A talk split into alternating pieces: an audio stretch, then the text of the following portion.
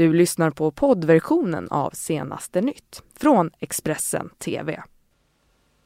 God morgon och hjärtligt välkomna hit till Senaste nytt. Det är tisdag, det är den 2 juli och det här det är morgonens rubriker. Minst 15 döda efter översvämningar i Bombay i Indien. Nu har förhandlingarna om ett nytt handelsavtal mellan Kina och USA dragit igång. Och här är nazisterna som åtalas för attackerna i Almedalen förra året. Men vi ska börja den här sändningen i Indien. Minst 15 personer har omkommit efter att en mur kollapsat i centrala Bombay i Indien. Det var vid två tider i natt som den här muren rasade till följd av ett monsunregn. Och utöver de här 15 eh, döda så ska ytterligare ett 70-tal personer ha skadats. Det uppger en företrädare för de lokala myndigheterna. Och i två dagar så har nu monsunregnen lamslagit eh, Bombay. Bland annat så har flygplatser och skolor hållit stängt och invånarna har uppmanats att hålla sig inomhus. Vi kommer naturligtvis att eh, hålla er uppdaterade om händelseutvecklingen kring den här händelsen. Så till Hongkong där nya massiva protester utbröt igår. Hongkongs ledare Carrie Lam hon har fördömt protesterna som resulterade i att demonstranterna stormade en av stans parlamentsbyggnader och att runt 54 personer skadades. Um, on the 1st of July, that is uh, the 22nd anniversary of the establishment of the Hong Kong Special Administrative Region, we have seen two entirely different public scenes. One is um, regular march on the 1st of July. Regardless of the number of participants in a march, the march was peaceful and generally orderly. And this uh, fully reflects the inclusiveness of Hong Kong society and the core values we attach to peace and order. The second scene that we have seen, which really saddens a lot of people and shocks a lot of people, is the extreme use of violence and vandalism by protesters who stormed into the Legislative Council building um, over a period of time. So, uh, this is something that uh, we should seriously condemn because nothing is more important than the rule of law in Hong Kong. So, I hope uh, community at large will agree with us that with these violent acts that we have seen, it is right for us to condemn it and hope society will return to normal as soon as possible.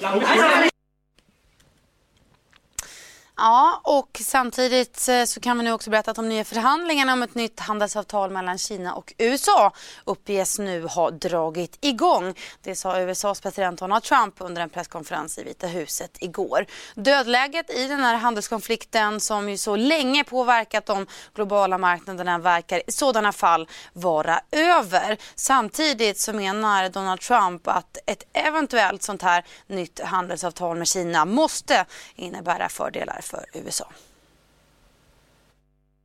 Whatever it takes. Look, if we don't make a great deal, if we don't make a fair deal, it has to be better for us than for them because they had such a big advantage for so many years. So obviously, we can't make a 50 50 deal. It has to be a deal that is somewhat tilted to our advantage. And if we're not going to do that, we're taking in a fortune from tariffs. Vi stannar kvar i USA men fokuserar istället på presidentvalskampanjen inför valet nästa år. I förra veckan så var det ju nämligen dags för den första debatten som hölls i Miami. En opinionsmätning som gjort av vår, eh, eller för vår samarbetspartner CNN. Den visar nu att förtroendet för Demokraternas favorit Joe Biden har minskat till fördel för utmanarna Kamala Harris och Elizabeth Warren. Vår utrikeskorrespondent Thomas Kvarnkullen är på plats i Washington DC och kan berätta mer om det här. Både Elizabeth Warren och Kamala Harris kallades för vinnare efter de första debatterna i Miami i förra veckan. Och nu visar en ny mätning som CNN låtit göra att de båda senatorerna och presidentkandidaterna också lyft rejält i opinionsmätningar. Kamala Harris ökar mest och ligger nu på en andra plats efter den förre vicepresidenten Joe Biden som ser ut att tappa stöd trots att han haft ett rejält övertag under en lång period period. Kamala Harris väckte stor uppmärksamhet i debatten efter att ha gått till hårt angrepp mot just eh, Joe Biden. Harris eh, angrep honom bland annat för positiva uttalanden han gjort om politiker som var för segregation och som han samarbetat med tidigare. De nya siffrorna innebär även att Bernie Sanders nu har hamnat bakom Kamala Harris och Elizabeth Warren i den senaste CNN-mätningen. Från amerikansk politik till svensk. Idag så går nämligen politikerveckan i Almedalen in på sin tredje dag. Den här gången så är det Vänsterpartiet som står i fokus. Partiet har underskattat det hedersrelaterade våldet i Sverige och partiledaren Jonas Sjöstedt vill nu fokusera mer på det framöver. Ja, det berättar han i Almedalen efter att ha besökt en kvinnojour på Gotland. Sjöstedt anser dock att Vänsterpartiet har pratat om hedersförtryck i flera år hedersförtrycket är naturligtvis ofta mäns våld mot kvinnor. Det är ju liksom en del av det manliga förtrycket mot kvinnor. Men det som utmärker hedersförtrycket det är att det ofta är familjen, släkten, som kontrollerar och förtrycker. Och det gör också värre därför att man riskerar att förskjutas från hela sin familj om man, om man bryter sig ur de här kraven som ställs. Och därför måste det till särskild kunskap, särskilda insatser och också särskild lagstiftning. Poliser måste veta vad det handlar om, socialtjänst måste veta vad det handlar om. Vi har ju liksom gjort så otroligt mycket för att göra upp med vår egen reaktionära konservatism i Sverige. Men vi är ju långt ifrån färdiga och vi måste göra, på ett sätt göra det igen, men nu med liksom spetsen mot hedersförtrycket. Sen finns det mycket annat mäns våld mot kvinnor. Det här är en del av det, men det förtjänar särskild uppmärksamhet. När Amineh Kakagave pratade om de här frågorna så blev det en del eh, intern debatt i partiet eh, just med partiledningen som inte riktigt ville ta tag i de här problemen om man lyssnar på henne. Men är det här nytt då att ni, har en, att ni vill fokusera på hedersförtrycket, att det är en skild sak från mäns våld mot kvinnor? Nej, alltså det, det är ju naturligtvis en särskild struktur, hedersförtrycket, när man använder släkten och familjen. Sen finns det många olika former av mäns våld mot kvinnor och det här är så att säga, en av dem. För mig är det här helt självklart. Det här är en del av Vänsterpartiets politik. Det har varit det under lång tid och det ska fortsätta att vara det. Och jag tycker det är viktigt att lyfta upp det här igen och igen och igen. Därför att annars så pågår det här förtrycket i någon sorts tysthet och det kan vi inte acceptera. Riskerar man någonting om man fokuserar för mycket på hedersrelaterat våld? Nej, jag har väldigt svårt att se det. Jag tycker tvärtom att det är bra att vi pratar mer om det här i hela det svenska samhället. Jag tror att många har underskattat de här problemen. Det kanske är 100 000 tjejer som lever i hedersförtryck i Sverige. Har ni underskattat det? Ja, jag tror att vi och många andra också har gjort det. Och jag tycker att vi ska lära av det och vi ska fokusera på det här framöver. Ja, och den så kallade Almedalsrapporten som bland annat mäter mediernas genomslag under politikerveckan den visade att nazisterna i NMR fick stort utrymme förra året. 56 procent svarade NMR eller nazister på frågan om vilken nyhetshändelse som gjorde störst intryck på dem under veckan. Och mycket av just medierapporteringen från Almedalsveckan förra året handlade just om oroligheter och misstänkta brott i nazisterna nazisternas fotspår. Expressens reporter David Bas han har granskat NMR-fallen från förra årets Almedalsvecka som hittills eh, bara lett till åtal i två fall.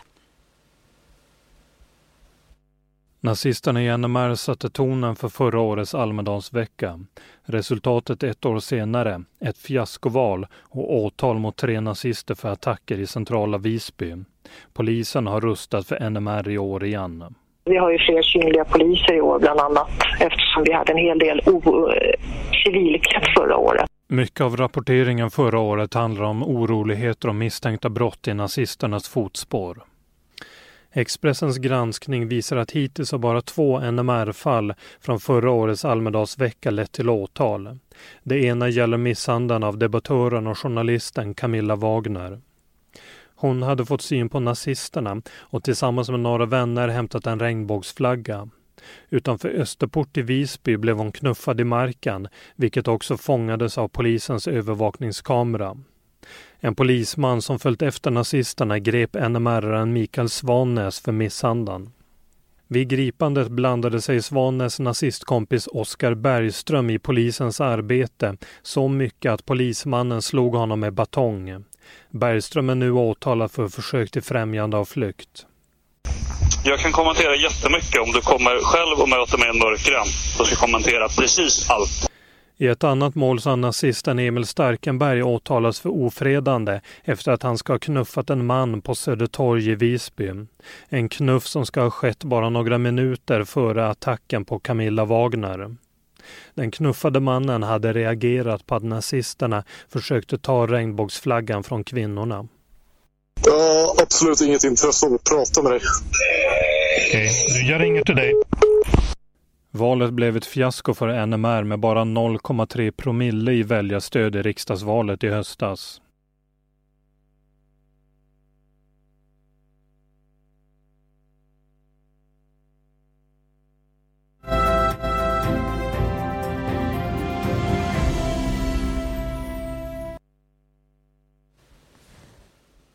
Ja, det har blivit dags att kika på vädret och som ni kanske märker så har den lite svalare luften nu dragit sig in över hela landet. Växlande molnighet väntar på de flesta håll.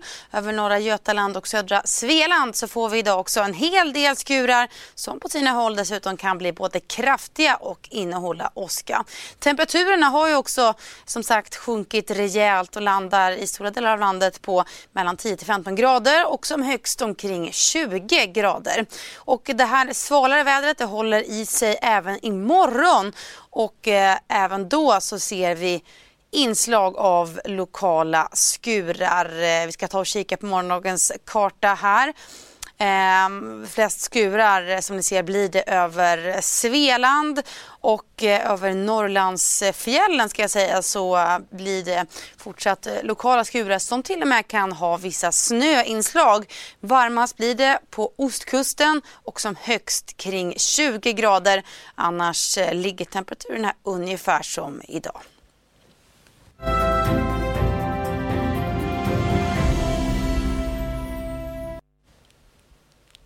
Och så ska vi kika på koldioxidhalterna i atmosfären. Vi på Expressen publicerar ju dagligen i vår klimatsatsning halterna från Mauna Loa-vulkanen på Hawaii som anses vara det globala riktmärket. Mätningarna görs i ppm, alltså miljondelar och när mätningarna började för 61 år sedan så låg halterna på 315 ppm. Bara för ett tag sedan så låg den på 415 vilket är den högsta nivån på 3 miljoner år. Men vi ska börja med att kika på de här halterna från Mauna Loa-vulkanen så ser vi att den 13, 30 juni så låg eh, koldioxidhalten på 413,52 ppm. Dagen innan så låg den på 413,01 ppm. Det här kan man jämföra med snittet för ett år sedan vid den här mätstationen då eh, halterna låg på 410,38 ppm. Om vi då ska kika på det globala snittet, alltså de sammantagna mätningarna från flera mätstationer runt omkring i världen så ser det ut som följer. Den 30 juni så låg koldioxidhalten på 410,03 ppm. I mars 2019 på 411,04 ppm och eh, i mars förra året på 408,52 ppm. Ja, det här var de senaste nyheterna här från oss i Senaste Nytt. Men vi är strax tillbaka med mer. Du har lyssnat på poddversionen av Senaste Nytt från Expressen TV. Ansvarig utgivare är Thomas Mattsson. Ett poddtips från Podplay. I fallen jag aldrig glömmer djupdyker Hasse Aro i arbetet bakom några av Sveriges mest uppseendeväckande brottsutredningar går vi in med hemlig telefonavlyssning och, och då upplever vi att vi får en total förändring av hans beteende. Vad är det som händer nu? Vem är det som läcker? Och så säger han att jag är kriminell, jag har varit kriminell i hela mitt liv men att mörda ett barn, där går min gräns. Nya säsongen av Fallen jag aldrig glömmer på Podplay.